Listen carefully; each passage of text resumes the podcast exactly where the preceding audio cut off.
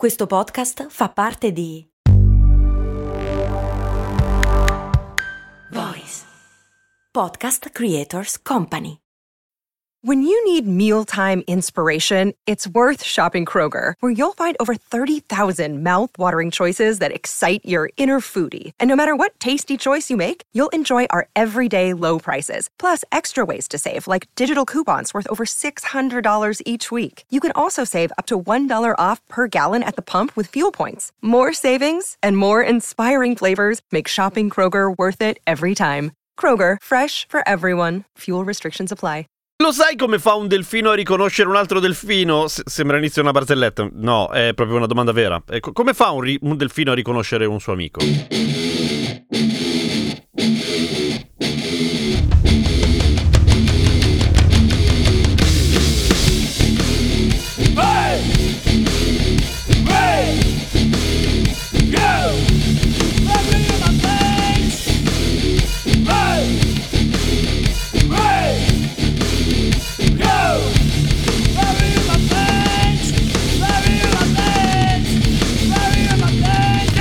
Sono Giampiero Kesten e questa è Cose Molto Umane, il podcast che ogni giorno ti racconta qualcosa che probabilmente non sapevi, forse non ti interessava, ma poi alla fine dici, eh però è interessante sta cosa. Come fa un delfino a riconoscere un altro? Ai nostri occhi i delfini possono sembrare tutti uguali, è vero, e, e in realtà anche agli occhi degli delfini sono tutti uguali, e infatti non è visivamente che si riconoscono fra di loro. D'altra parte anche i cani, che possono essere molto diversi fra di loro, in realtà lo fanno sentendo il loro odore, annusandosi delle zone intime oppure la pipì che lasciano.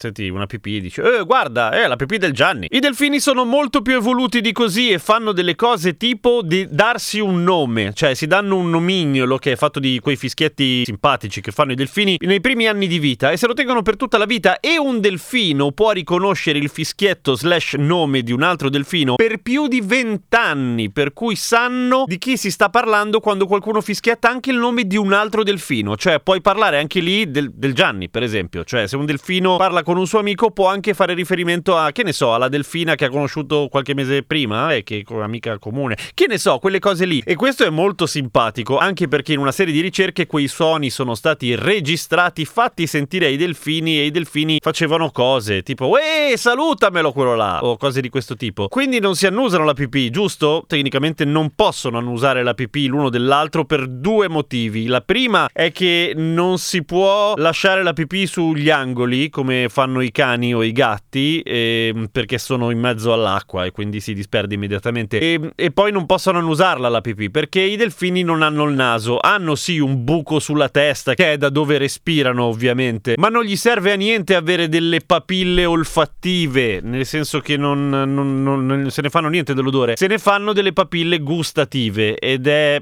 proprio così che riconoscono l'odore dei loro amici perché il nome evidentemente non gli bastava e vogliono avere una, dire, una, conferma. Come lo fanno? Assaggiandosi vicendevolmente le urine, che è una cosa che tu dici ok, però ci vuole molta confidenza. I delfini sono così, sono da subito molto in confidenza e quindi sanno riconoscere i sapori delle pipì dei loro amici, ma anche i nomi. Non, non poteva bastarvi il nome, cari delfini? Beh, come dico sempre, noi non siamo qua per giudicare, però i delfini hanno quella cosa lì e possono avere un grande database di pipì dei loro amici e di nomi dei loro amici. E poi fanno tipo ah sì mi, ah, mi ricordavo questo sapore mi diceva qualcosa. Ciao Gianni come va? Pro tip perché se esistono i piccoli pesciolini tipo i pesciolini rossi che poi possono essere anche delle gigantesche carpe non possiamo avere nell'acquario dei piccolissimi delfini? Perché i delfini hanno quella dimensione lì mica per caso cioè i delfini sono cetacei quindi mammiferi quindi hanno il sangue caldo a differenza di tutti o quasi i pesci. Ci sono alcuni pesci che si scaldano attraverso il calore generato dai muscoli, ma lo usano appunto per pompare di più con i muscoli stessi, il tonno per dire, ma non è che ha veramente sangue caldo. I delfini, come tutti i mammiferi, invece sì, ce l'hanno, solo che per sopravvivere immersi nell'acqua fredda o comunque nell'acqua che non è l'acqua della vasca da bagno, ecco, devono generare un botto di calore e siccome la capacità di generare calore dei mammiferi è legata legata anche al numero di cellule che ti compongono, non puoi essere più piccolo di un tot, cioè devi essere sopra i 500 kg, bene o male, giù di lì. Meno di quello, crepi di freddo. È la stessa ragione per cui non ci possono essere animali più grandi degli elefanti africani e anche gli elefanti africani hanno un po' di sbattimenti per riuscire a raffreddarsi perché hanno ovviamente il problema contrario, cioè rischiano di generare troppo calore e non riuscire a disperderlo, motivo per cui sventolano le grosse grosse orecchie. Non si può avere un gorillone grosso come King Kong per tutta una serie di ragioni di fisica pura e semplice, ma anche di fisiologia, cioè morirebbe di colpo di calore